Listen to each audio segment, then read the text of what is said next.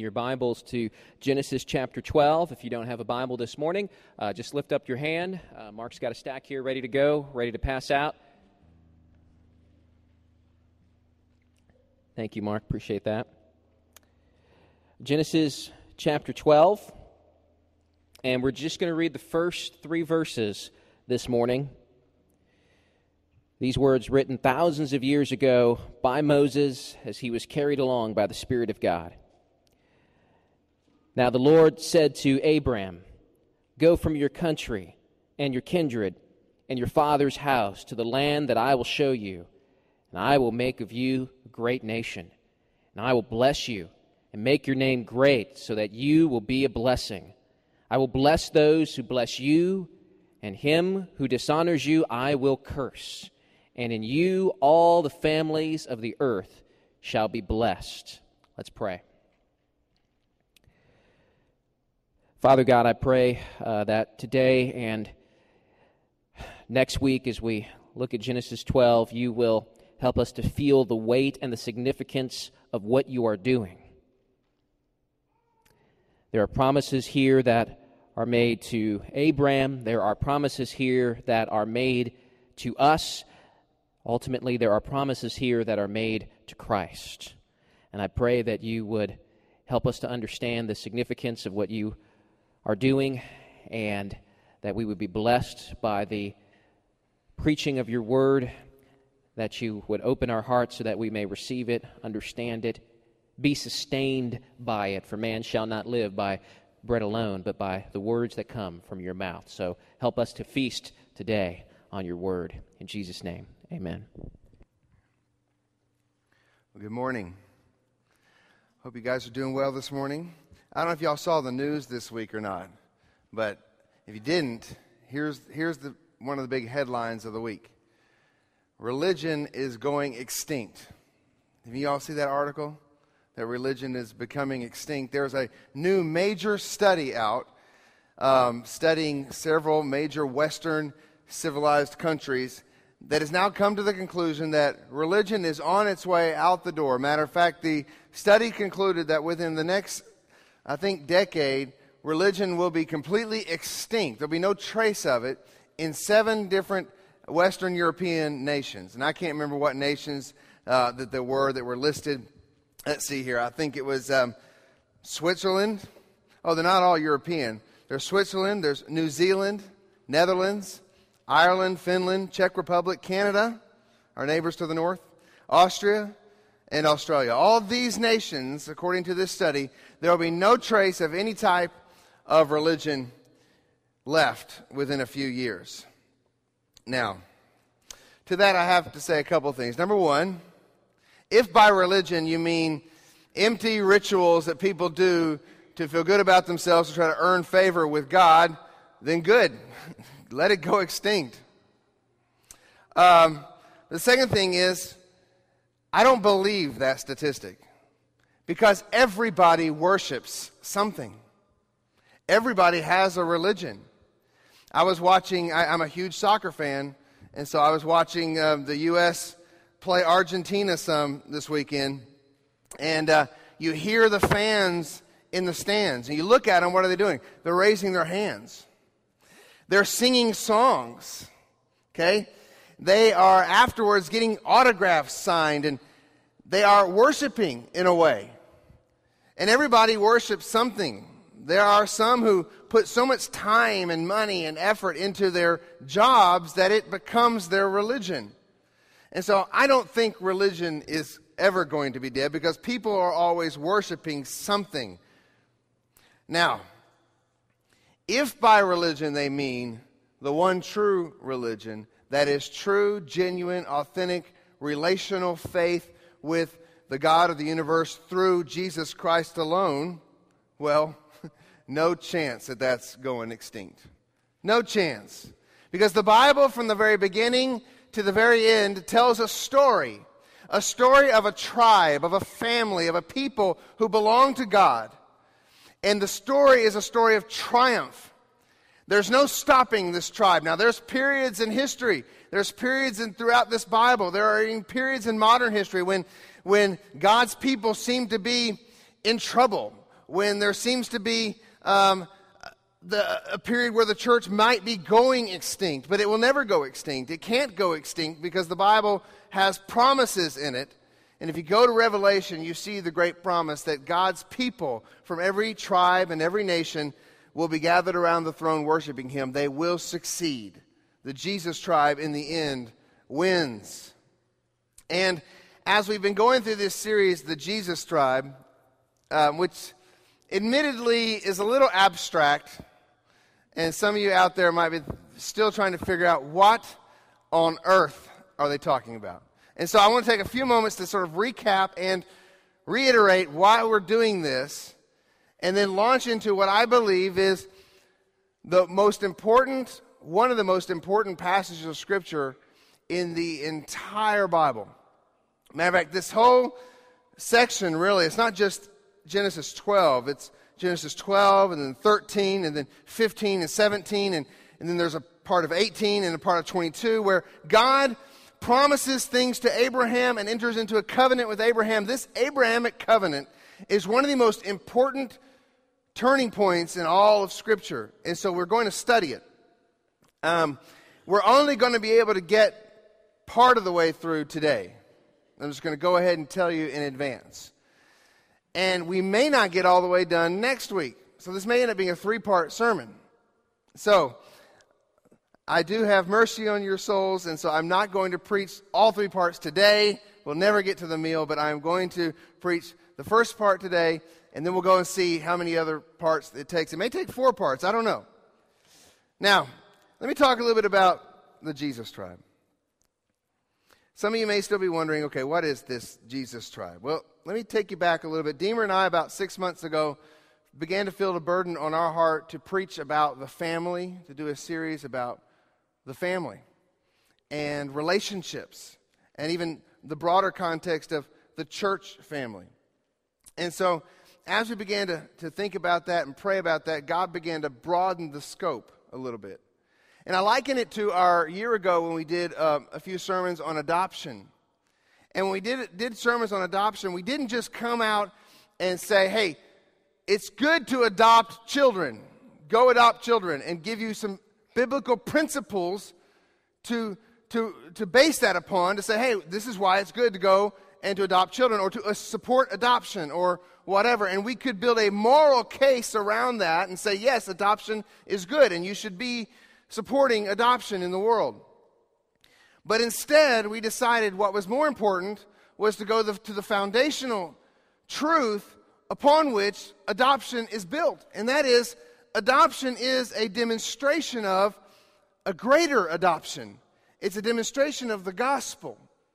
And so if you encourage people from a moral perspective that it's right to go out and adopt children, but you don't give a biblical groundwork for that as to why. Why is it right to go adopt children? And the reason it's right to go and adopt children and to support adoption is because we've been adopted. Because the gospel message in and of itself is this message of adoption. And when you go out and you support adoption and you adopt children, you are proclaiming the gospel. If we send you out with just a moral imperative, it's good to go adopt, and you go and you adopt, and you don't understand that it's imaging something much greater, which is the adoption of sons and daughters into the family of God by the precious blood of Jesus Christ, then we haven't done our job. We really haven't. And so the same principle applies when we began to think about family. And we could preach a sermon or two or three or a dozen on the family. And believe me, I've preached a lot of sermons on the family. And we could challenge all of us, myself included, to do a better job at, at, at, at leading our homes or being part of carrying out our roles within our homes. And we could do that, and we could give you some moral reasons that we are to do that, give you some strong scripture to back that up, and we are going to do that as we go through this series. But we wanted to come back and get foundational again. Why is family important? And wait a second here, there's something bigger underneath your immediate bloodline family. There's a bigger family, a family that takes primary importance, and that is the family of God. That you have brothers and sisters in the family of God. You see, all these other relationship, all these other relational institutions, whether it be marriage or whether it be father-son, father-daughter, all these things, these things one day will be consumed into the greater truth that we are part of the family of God. Jesus goes out of his way to say that in heaven there won't be any giving of marriage. There won't be marriage. Because there's going to be a complete oneness with the Father, a relationship with God that can no longer be broken. And all these earthly relationships, your family, the relationship between a father and a son, uh, the relationship between a husband and a wife, all these things are meant to point towards something much greater and much more important, which is the Jesus tribe. So why are we going through the Jesus tribe? To establish a foundation of relationships, God's relationship with his people, the primary relationship upon which all other relationships should be built. And this passage today is huge in understanding God's relationship with his people. It's absolutely huge. Fathers cannot father well unless they understand the Father and his love for his people. Children cannot honor parents well and obey if they do not understand what it means to be a child of God. Parents and children cannot relate well if they don't understand the roles, even within the Godhead, of father and son.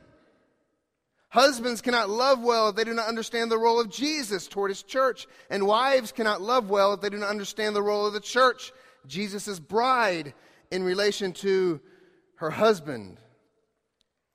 We cannot exist as a community well if we do not understand that community in relation to the fact that the ultimate community is, is in relation to the fact that we are one in Christ. There's no longer Jew nor Greek, male nor female, slave nor free.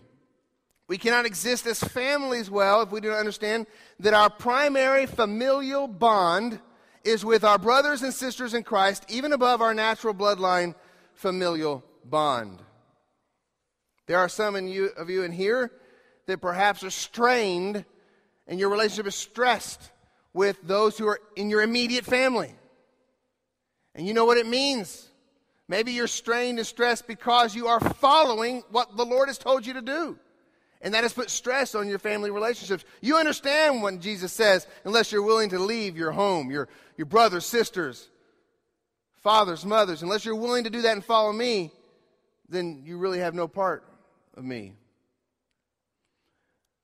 But God's design, and we will get to this as we go through the series, is for the family not to exist like that, for the family to be a unit that magnifies and glorifies God. So just as we did with adoption, when we focused more on the gospel and what the gospel is in relation to adoption, what adoption is in relation to the gospel, so too, as we talk about relationships and families and marriages, and we'll talk more about these things, first we have to establish the Jesus tribe. So that's why we're doing this. So, a little bit of recap. First, the very first week of the Jesus tribe, actually it was the second week, but it was the first week we really got into it in earnest. We talked about God. We started with God. We started about talked about his nature, the Trinity, the triune nature of the Godhead. And we talked about within that nature, within God's character and who he is, relationships are perfectly exemplified. God needs no human person to be happy. One of the worst things I think that you can ever hear, and if you hear someone say this, just correct them with gentleness and love. That God created man because he was lonely. To me, that is borderline heresy. Because God is in no way in need of you or me or any person that's ever been created.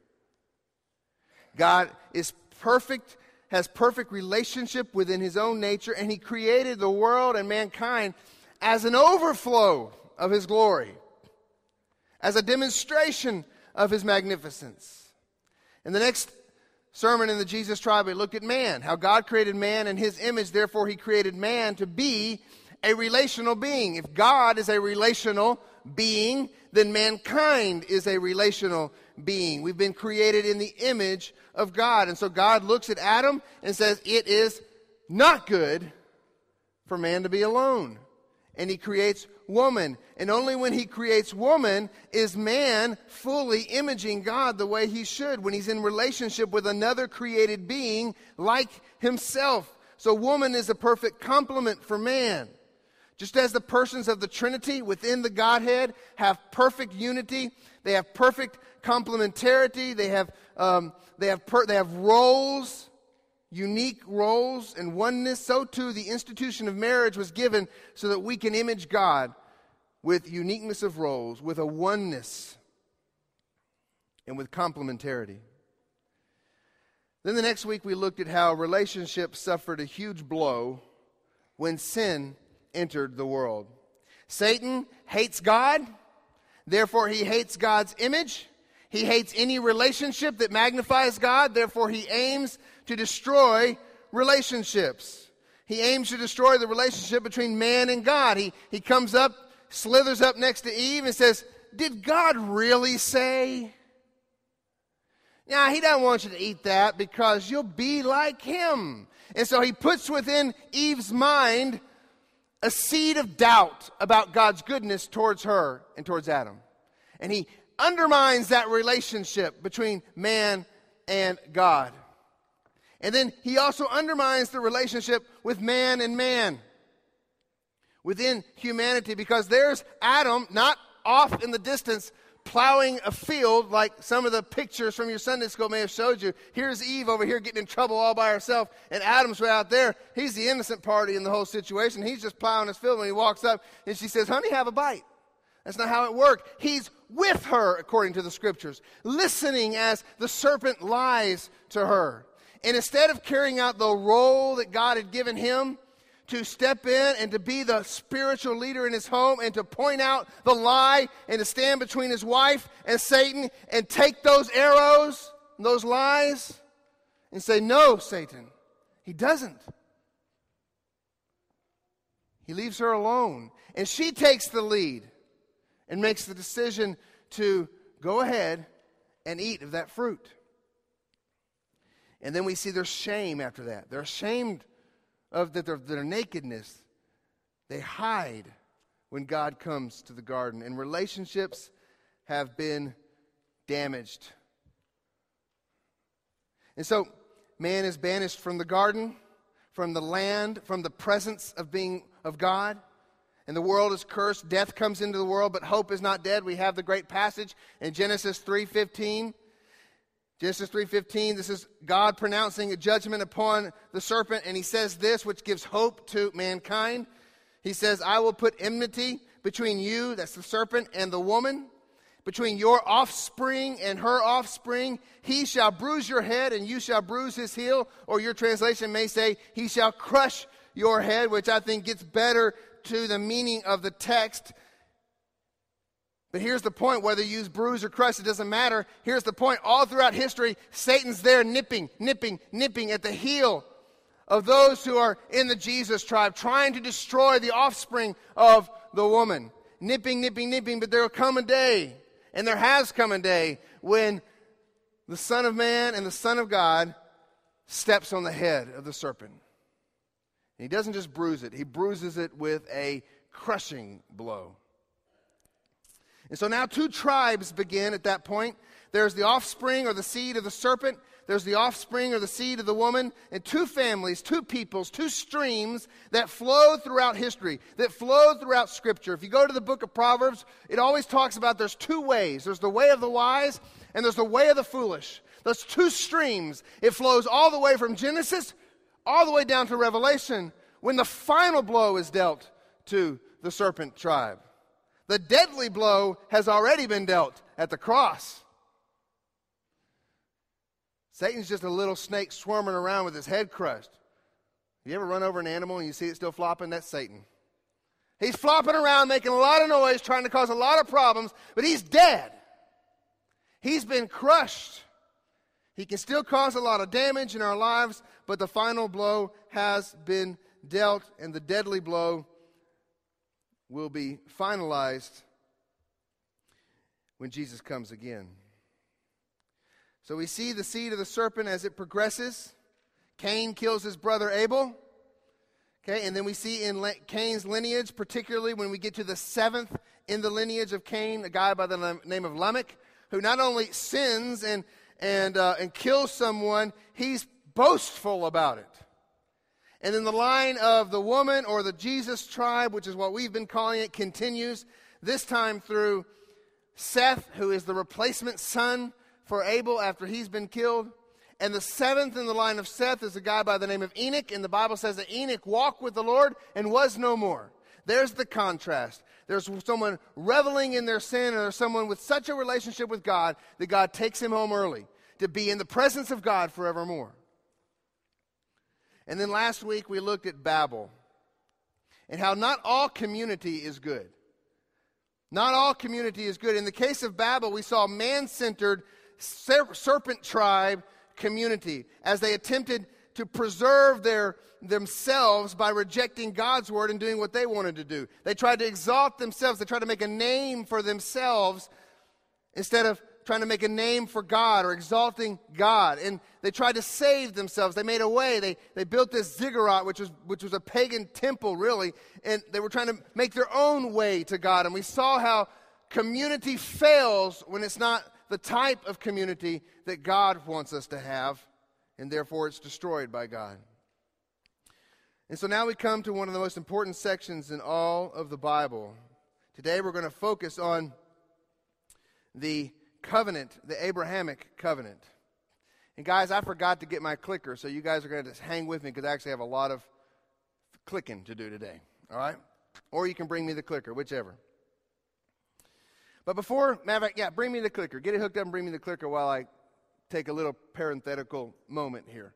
Now, before we get to Abraham, let me mention one story we, we sort of skipped over, and it wasn't that we missed it. We just didn't feel led to preach on it, but let's go back, and between the Tower of Babel and we Enoch and Lamech and all of that is the story of Noah. And the Bible is a story. It's a true story, so it's history. But in the story of Noah, if you're reading it like it were a drama, you get to this point and you see that the whole world is corrupt. It seems like the serpent tribe is having a whole lot more success than the Jesus tribe is. And they've taken over practically the whole world. You got it? No? All right. Don't worry about it. It seems like they've taken over the whole world until there's only one family left. It's the family of Noah. And so God, as you know the story well, tells Noah to build an ark because he's going to bring judgment upon the world. He's going to send a flood, and and but he's going to preserve Noah and his family and preserve um some of his creation, his, the animals of the land and the birds of the air. And so he has Noah build this ark, and we know the story. God sends the judgment on the earth, the whole earth. The whole earth is flooded. And there's only one family that remains. And if you're reading this as a story, you get to this point, and you're like, yeah, God did it. The Jesus tribe won. They got down to their last family, but they won, and Ugh, the serpent tribe's gone. And Noah comes out of the ark. God established the, the covenant with Noah. He gives his rainbow in the sky, and he even gives him a, a promise that he'll never flood the earth again, never uh, destroy the earth by a flood again. And then he gives Noah a mandate, which is almost identical to the mandate given to Adam and Eve, which is to be fruitful and multiply, to go out and fill the earth again with his image. So you could put the end right there and say, yeah, it's over, right? Wasn't very long, wasn't very long after they got out, out of the ark when sin again just begins to take over. Babel happens after the ark. It doesn't take long. You see, they fall right back into sin again. If you know the story, Noah gets drunk, is in his tent, naked. One of his sons walks in, his son named Ham walks in, and the Bible's not real clear as to what the sin is that Ham commits, but he commits some sort of sin that dishonors his father. He jokes about his father's nakedness with his brothers, and maybe there's even some sexual perversion indicated in that passage as well. But regardless, Ham sins greatly against his father and against God. And we see coming out of the line of Ham is the people who built the Tower of Babel, is the people who inhabit the land of Canaan. And that comes out of Ham's family. And so you're sitting there going, wait a second here. I thought the serpent tribe was wiped out. And so we learn something very important from the story of Noah. A spiritual aspect to these lineages that is not limited to bloodline. And we see that it becomes very evident that man is a sinner from birth, that all have sinned and fallen short of the glory of God. It becomes so clear, and it becomes so clear it's not just about what family you're a part of. This whole idea of the serpent tribe and the Jesus tribe is something much bigger than just lineage, although lineage, God can use families and lineage to bring people into the Jesus tribe. It, being a part of it, is something much more big, something spiritual, something we can't miss. And we have to understand that if we're going to look at the Abrahamic covenant as well, because there is a way to look at the Abrahamic covenant just from merely a physical perspective, physical promises made to a physical family, to an ethnic group. And if that's the only perspective with which you come to the Abrahamic covenant, you miss the whole Abrahamic covenant. You miss it. You miss the importance of it. And so I think the Noah story helps us see that as well, the importance of how we are to approach the text when God says, I'm going to do something through a family. And that we're supposed to see that there is a spiritual lineage that we are called to be a part of that is much greater than a physical lineage. So that brings us to Abraham. And that was an awful long introduction, so this may end up being a four, four-part sermon. We'll see. Genesis twelve one. Genesis twelve one. And now the Lord said to Abraham, go from your country and your kindred and your father's house to the land that I will show you. And I will make you a great nation, and I will bless you and make your name great so that you will be a blessing. The first thing I want us to see is the contrast that Moses continues to develop as we go through Genesis. He continues to develop a contrast between the people of God and the people of the serpent. And so if you contrast this passage to what we had just studied in Babel, you'll notice a few things. Now remember, the Babylonians built a city. They gathered together. They did not want to go. And the first thing God tells Abraham is go. Go from your country and your kindred and your father's house. And so there is a command to go. And the Babylonians refused God's command to be fruitful, multiply, and spread out upon the earth, and therefore spread God's image out upon the earth. Instead, they gathered. They refused to scatter. They refused to obey God. They refused God's word. But Abraham hears God say, go, and he goes. And then he says to Abraham, he's going to make of him a great nation, which is exactly what the Babylonians wanted, what those people of Babel wanted. They wanted to make a great city out of their own handiwork, out of their own power with bricks. They learned how to make bricks. I think the text points that out for a reason. It's like, The, it's like the invention of the wheel. I mean, the, this guy walks out of his workshop and goes, I got a brick. And they all go, woo, we can build now.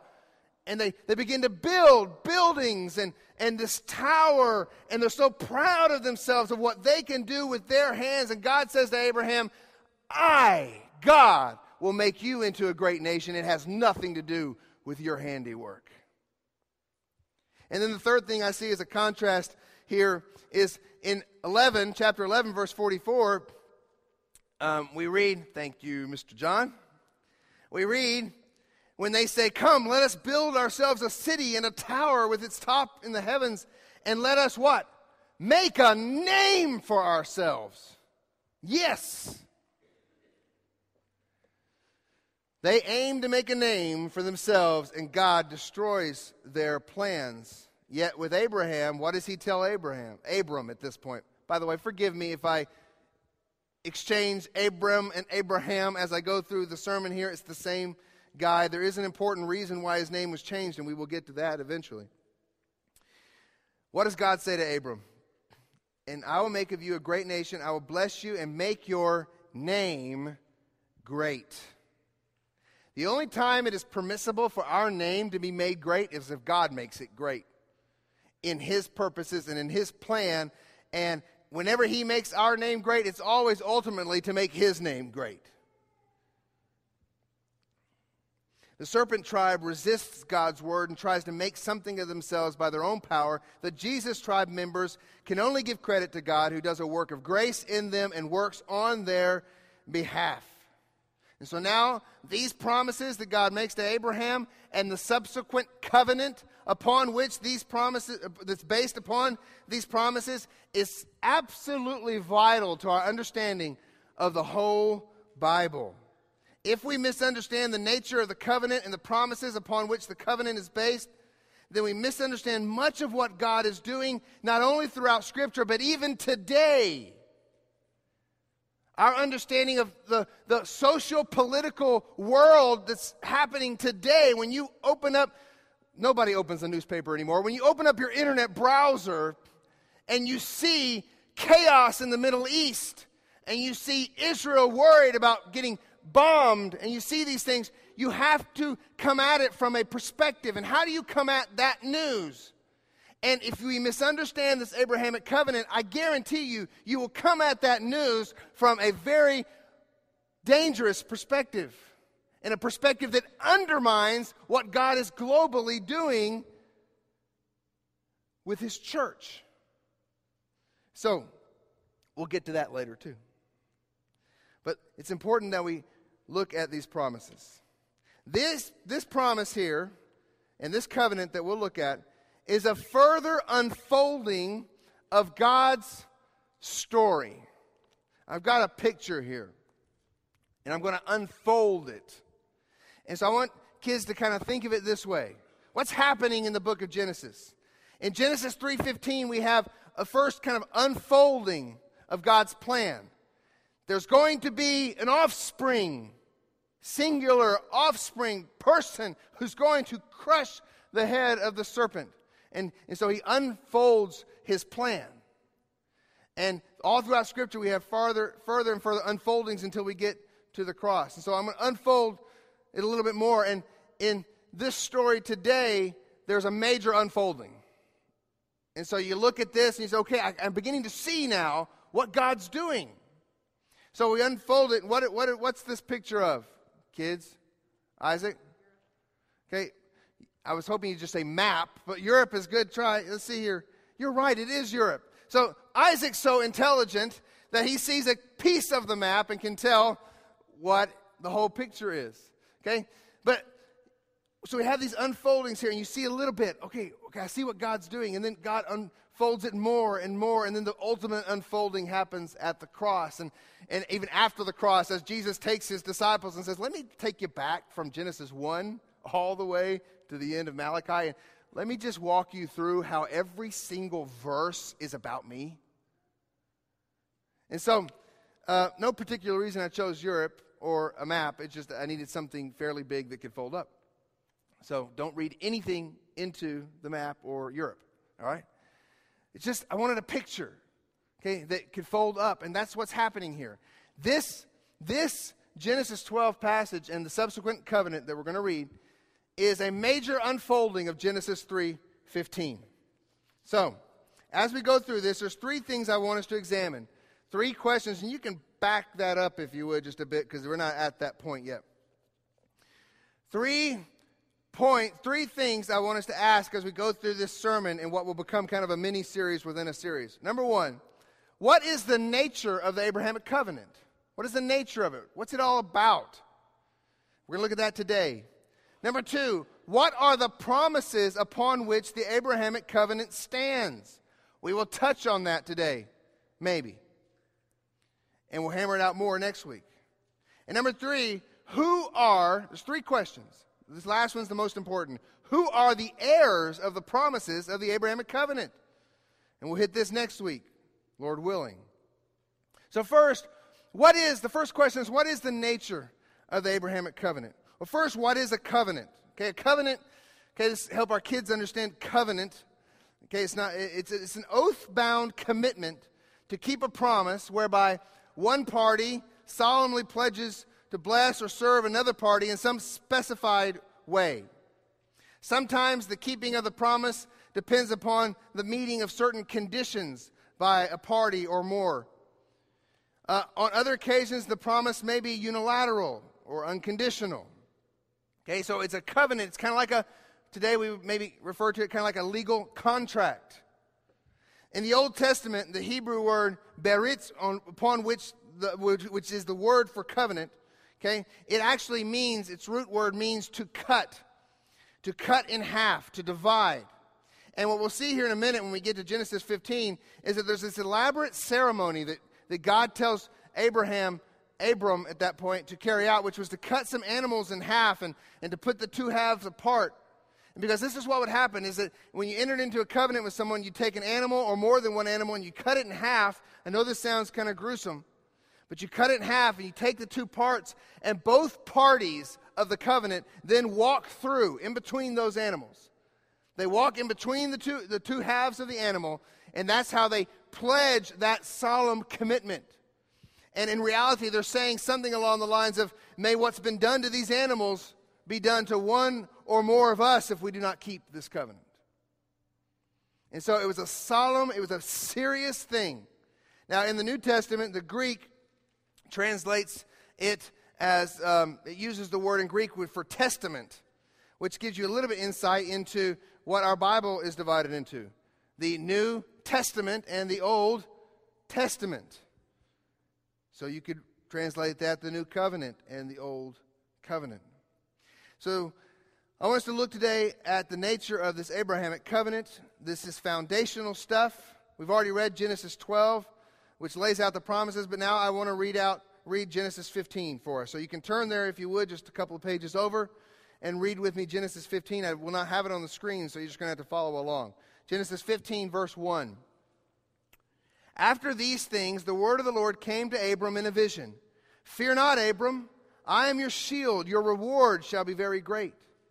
But Abram said, O Lord God, what will you give me? For I continue childless, and the heir of my house is Eleazar of Damascus. And Abram said, Behold, you have given me no... Abram said, Behold, you have given me no offspring, and a member of my household will be my heir. And behold, the word of the Lord came to him.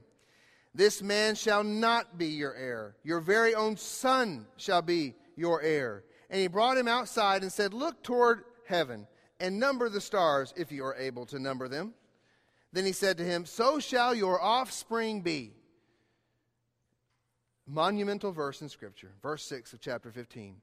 And he believed the Lord, and he counted it to him as righteousness. Verse seven. And he said to him, I am the Lord who brought you out from Ur of the Chaldeans to give you this land to possess. But he said, O Lord, how am I to know that I shall possess it?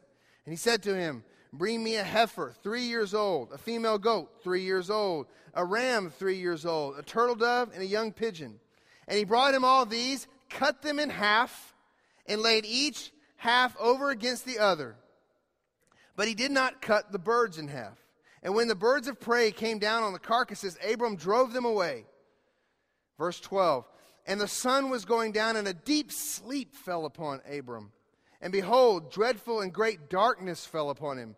Then the Lord said to Abram, Know for certain that your offspring will be sojourners in a land that is not theirs, and will be servants there, and they will be afflicted for four hundred years. But I will bring judgment on the nation that they serve, and afterward they shall come out with great possessions. As for yourself, you shall go to your fathers in peace. You shall be buried in a good old age. And they shall come back here in the fourth generation, for the iniquity of the Amorites is not yet complete. When the sun had gone down and it was dark, behold, a smoking firepot and a flaming torch passed between these pieces. On that day the Lord made a covenant with Abram, saying, To your offspring I give this land, from the river of Egypt to the great river, the river Euphrates. The first thing I want us to see is that the Abrahamic covenant, when we're talking about the nature of what it is, is a covenant of grace. You can very clearly see that in Genesis twelve and in Genesis fifteen and in the other passages we're going to talk about, that this covenant is not based upon Abram's initiative. Abram did not go to God and say, hey, God, I need you to come into covenant with me.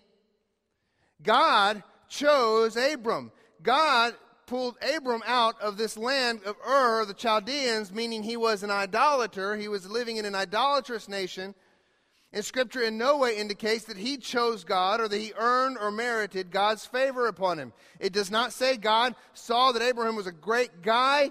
It just says that God chose him, called him out. It was God, in his own prerogative of divine election, he chose Abram. And we see God's grace. God says to Abram, fear not, Abram, I am your shield. Your reward shall be very great. This is God's grace. God is putting himself around Abram like a shield. God is giving Abram great reward, making Abram great promises, not based upon anything Abram has done. But we see grace evident even further in this second aspect of a covenant. And the second thing I want us to point out is that is a it is a unilateral covenant. It is a unilateral covenant. In verse twelve, it says, when the sun was going down and deep sleep fell upon Abram, okay, God puts Abram to sleep. He puts him to sleep, knocks him out. Now, in that sleep, in that great darkness he was in, he sees visions and he, he sees God spoken to him about what's going to happen. But then in verse seventeen, when the sun had gone down and it was dark, behold, a smoking fire pot and a flaming torch. These are, are symbolic representations of the presence of God. It says they passed between those pieces. On that day, the Lord made a covenant with Abram. What did I say earlier about the covenant? The way a covenant was ratified was that both parties would walk through the pieces. But not in this case. Only God walks through the pieces. Only God goes through the split animals, symbolizing and demonstrating that this was a unilateral covenant. This is God's covenant with Abram. God is doing this. God is going to make sure these promises come true. God is going to make it happen. Verse chapter seventeen, verse one, it says, when Abram was ninety-nine years old, the Lord appeared to Abram and said to him, I am God Almighty. Walk before me and be blameless, that I may make my covenant between me and you, and may multiply you greatly. Now, I do want us to see something, though. This is a unilateral covenant, but it's not necessarily a an unconditional covenant. Now, in the first couple of sections here in Genesis twelve, one through three, Genesis fifteen, four through five, okay, we don't see um, a whole lot that seems to indicate that there's any sort of conditions that God has placed upon this covenant, just as God's going to do it. But then we get to other passages that kind of lead us to the other conclusion. Genesis eighteen, verse seventeen through nineteen says this, then the Lord said, shall I hide from Abram, Abraham what I'm about to do? Seeing that Abraham was, shall surely come become a great and mighty nation, and all the nations of the earth shall be blessed in him. For I have chosen him, I have chosen him, this is unilateral, God's work, that he may command his children and his household after him to keep the way of the Lord by doing righteousness and justice. Now here's the condition, so that the Lord may bring to Abram what he has promised. And then in Genesis twenty-two, fifteen, it says, an angel of the Lord called to Abram a second time from heaven and said, by myself I have sworn. Unilateral, by myself I have sworn, declares the Lord. But then all of a sudden there's this condition. Because you have done this and have not withheld your son, your only son, this was the instance where God had told Abram, to Abraham at that point, to sacrifice Isaac, and he was willing to do it. Because you have done this and not withheld your son, your only son, I will surely bless you, and I will surely multiply your offspring as the stars of the heaven and as the sands that's on the seashore, and your offspring shall possess the gate of his enemies. And in your offspring shall all the nations of the earth be blessed because, because, because you have obeyed my voice. So it seems that there's an aspect of the covenant here that is conditional, based upon some of these texts that we've read. The promises are both conditional, yet they're rock solid in their surety. How so? because of faith. The conditions are based upon faith. Knowing the way of the Lord, following the Lord, seeking the Lord is something that's done by faith, not by works. Faith in the covenant-keeping God, the one who went through the animals, who went through the split animals. Faith in our hope in Him that He can keep the covenant is the only means by which we can actually do the things that God asks us to do. Faith in God's grace enabled and empowered and ensured godly, holy living for Abraham, just as it does for us today in the new covenant. By grace you have been saved through faith unto good works. Again, we see conditions, but he acted in faith. Go back to the story of Isaac. What does he say? Because you have not spared your own son, because you've done this and not withheld your son, your only son. And what was Abraham doing? He was acting in faith. His faith was so strong that he believed God. When God asked him to do something that seemed crazy and impossible, he believed God could still bring a fulfillment, that there would come an offspring from Isaac that would be the one. He knew Isaac was the one through whom the blessing of the covenant would be fulfilled, yet he did not doubt God when God told him to sacrifice the very one whom the covenant promises, covenant promises were made to. No one should come to the faulty conclusion that this makes the covenant of Abraham a covenant of works. Works are deeds done in self-reliance to earn God's favor by showing oneself meritorious. But the obedience which Abraham had, though not perfect, was the inevitable outcome of his faith in God's gracious promises. He obeyed God and offered his only son Isaac on the altar, not to earn God's favor, but because he was so confident in God's promise to give him posterity through Isaac that he believed that God could raise up Isaac from the dead. And therefore he could obey God in the most difficult thing that God asked him to do, because he had faith. It wasn't works. Hebrews eleven seventeen. Well, first of all, Genesis twenty-one twelve tells, Abraham is told that through Isaac shall your offspring be named. Hebrews eleven seventeen, it says, by faith, by faith, by faith, not works, by faith, Abraham, when he was tested, offered up Isaac. So he takes action, but it's not works because it's by faith. He offered up Isaac, and he who had received the promises was in the act of offering up his only son, of whom it was said, through Isaac shall your offspring be named. He considered that God was able even to raise him from the dead, from which, figuratively speaking, he did receive him back.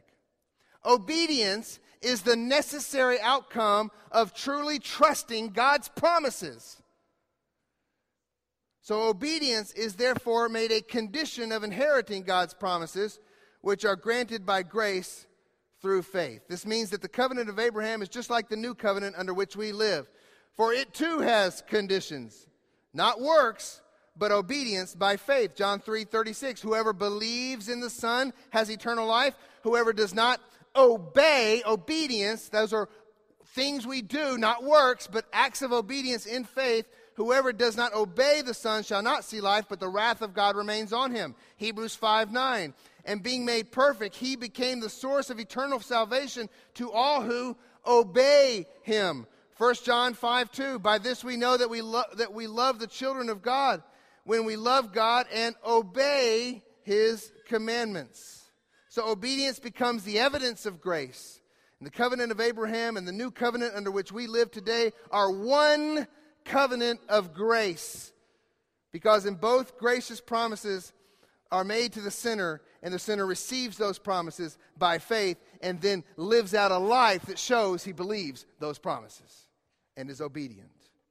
This, by the way, is exactly what we're talking about in our community group in battling unbelief. So we also see that it's a covenant of faith, received by faith. It is a covenant received by faith. It is not a covenant of works. Please don't misunderstand me. Okay? The most key verse in the whole covenant is verse six. And he believed the Lord, that means he had faith, and he, God, counted it to him as righteousness. After God has once again, reiter- once again reiterated the promises on which the covenant is based, we see this amazing statement of faith. It is received by faith. Abraham is made right with God. Abraham is justified by, by covenant keeping? No. Abraham is justified by faith.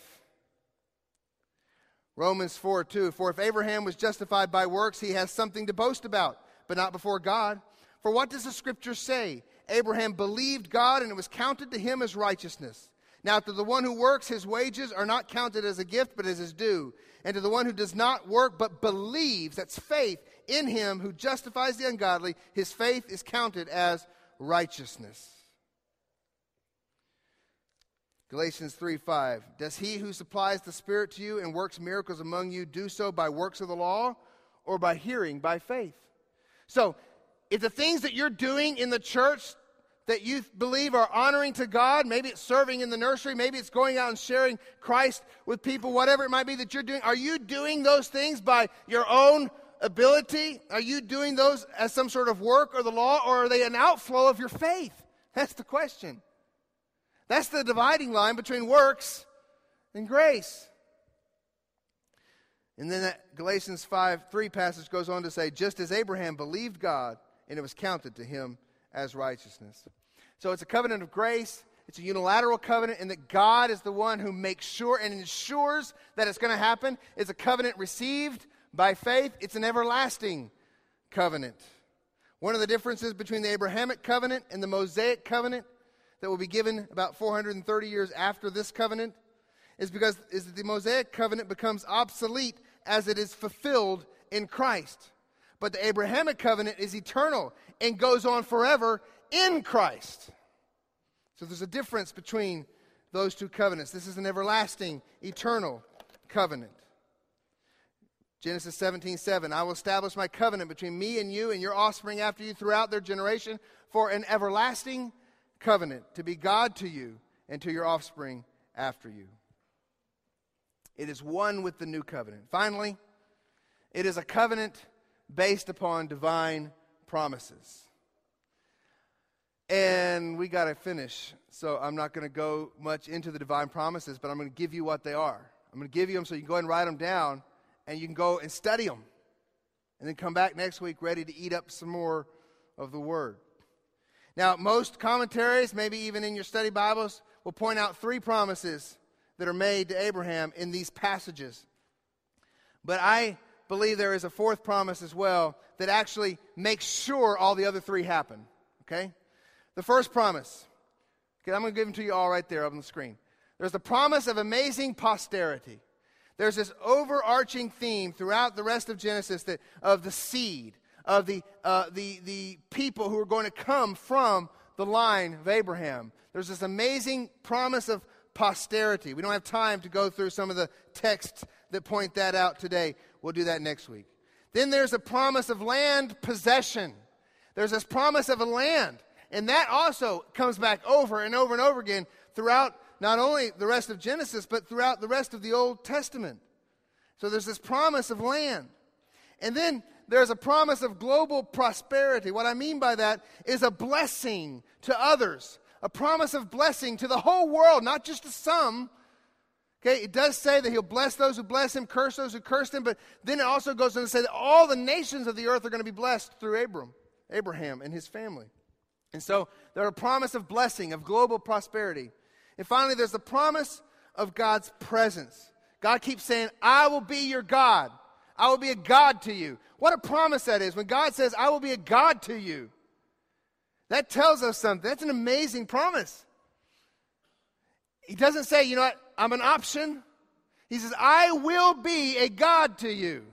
I'm doing something in you that makes me so gloriously beautiful and that you want to treasure me, and I'm going to be your God. I'm going to make it happen. And so we'll talk about the promise of God's presence as well, Lord willing, next week. But let me finish with this. There is a physical and a spiritual dimension to this covenant. There's a, it's very important to understand. The physical fulfillment of this covenant is not the most important fulfillment.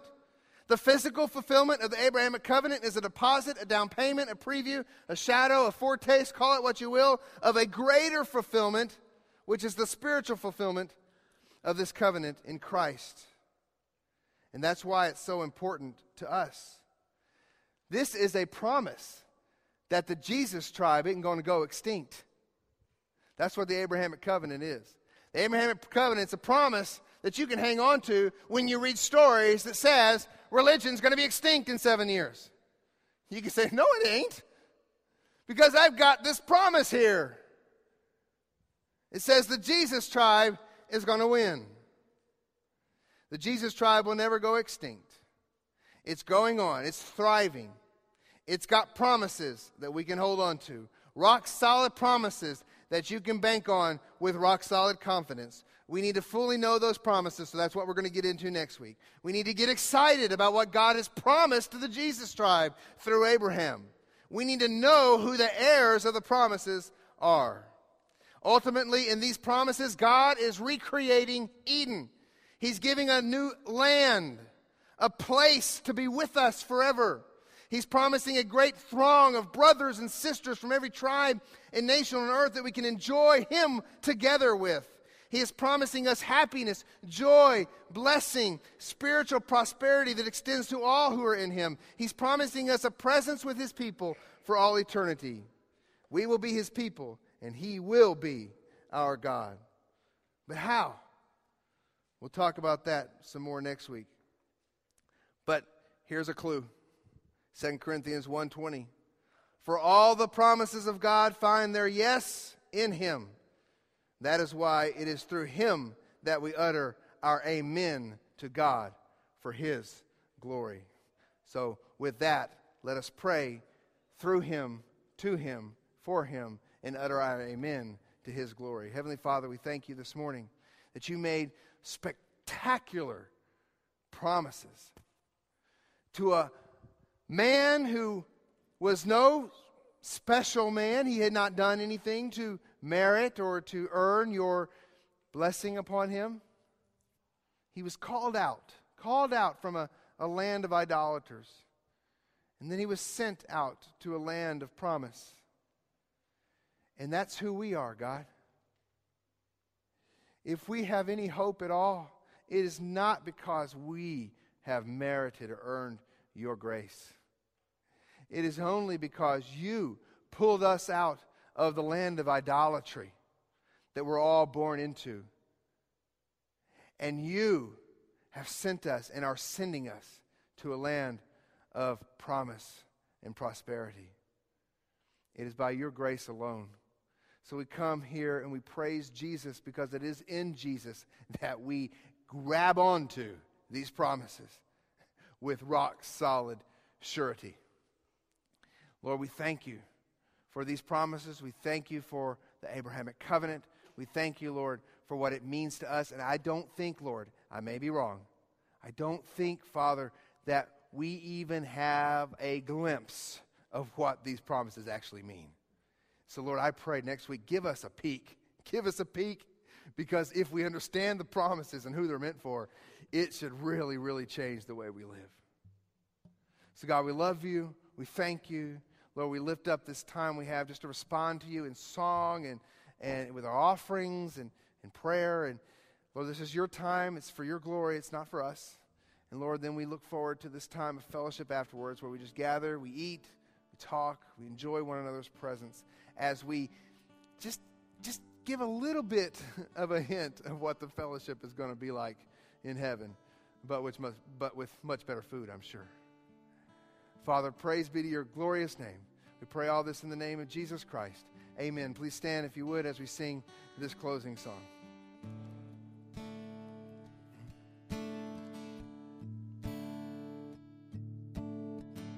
Sing a thousand years are in Your sight, just like an evening gone.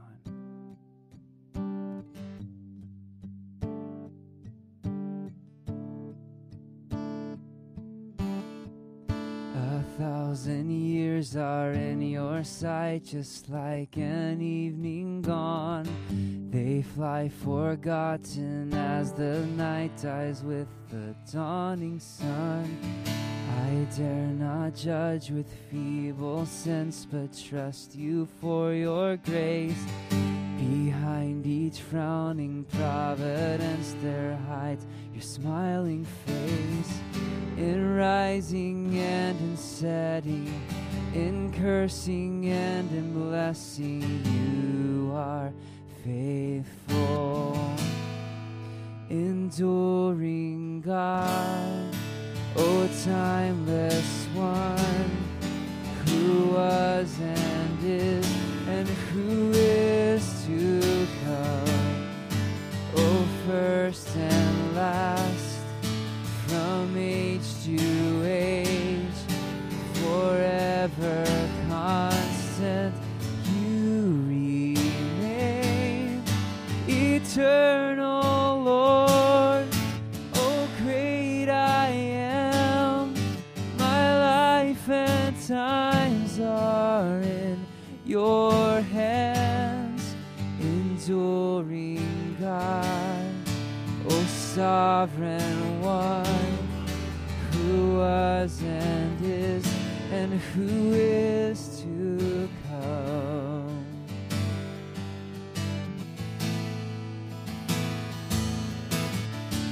You move in such mysterious ways, these clouds I so much dread are big with mercy and will break in blessings on my head.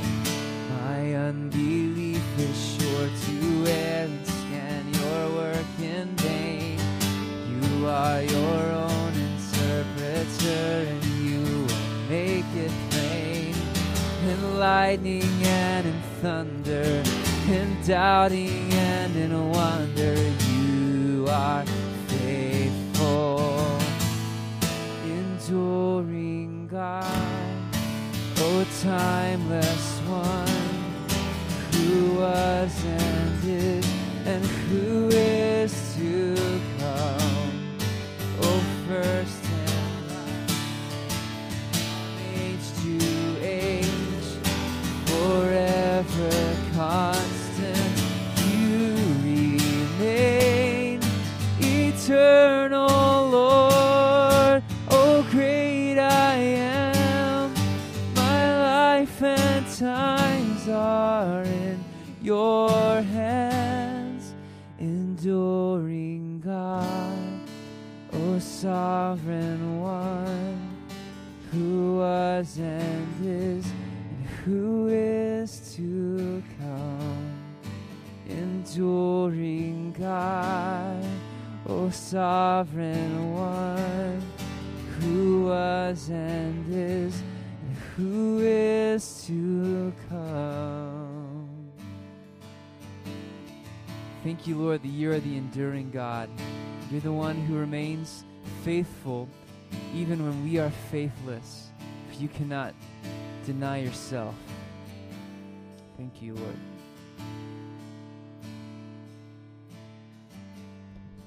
Amen.